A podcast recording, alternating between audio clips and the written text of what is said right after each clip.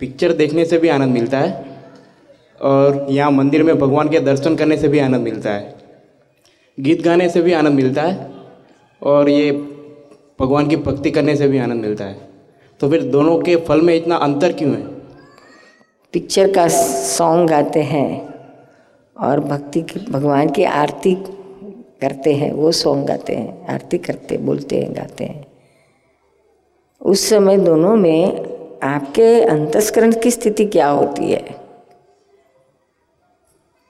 फर्क लगता है कि नहीं? हाँ, फर्क तो होता है। हाँ, वो पिक्चर के सॉन्ग गाते गाते वृत्तियाँ सब बहक जाती हैं,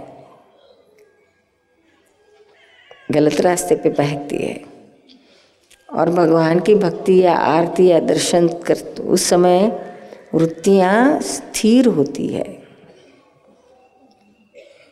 प्योर होती है, वहाँ इम्प्योर होती है। समझ में आया ना? काजल की कोठरी में अगर आपको डाले तो सब काला ही होगा ना, नहीं? तो यह पिक्चर देखना, टीवी देखना, डिस्को वगैरह करना, ये काजल की कोठरी है, बिगाड़े बगैर नहीं रहेगा। अंतस्करण में काले धब्बे गिर जाएंगे।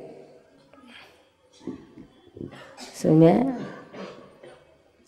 यहाँ बहुत अच्छा लगता है, यहाँ त्रिमंदिर में दर्शन करने से बहुत अच्छा लगता है, क्योंकि यहाँ अभेदता का वातावरण है। भगवान तो वही है, लेकिन जो अभेदता है और ज्ञानी की प्रत्यक्ष प्रतिष्ठा है, उसका फल कुछ और सा है। एक क्रिया वगैरह से प्रतिष्ठा नहीं की है, भाव आत्मभाव से किए, उसकी बातें कुछ और है, उसका प्रभाव कुछ और है। और सबसे ज़्यादा तो एक ही प्लेटफॉर्म पे सब भगवान है। सब हिंदुस्तान के बड़े 3 संप्रदाय है, वैष्णव धर्म, जैन धर्म, शैव धर्म, एक ही प्लेटफॉर्म पे है। यानी मेरा बड़ा, मेरा अच्छा, तेरा छोटा, तेरा गलत, ये नहीं है। यहाँ पर सभी तत्वस्वरूप परमात्मा स्वरूप है, वही दृष्टि से देखो। मेरा तेरा भूल जाओ, आप जिसको मानते हैं मानो, उसके से कोई फर्कत नहीं है। लेकिन मेरा अच्छा और इसका गलत, दूसरा गलत, ऐसा नहीं, ऐसा मत सोचो।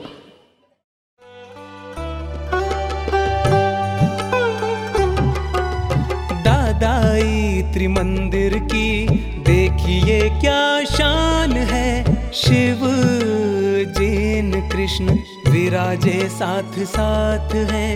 दादाई त्रिमंदिर की देखिए क्या शान है, शिव जैन कृष्ण विराजे साथ साथ हैं।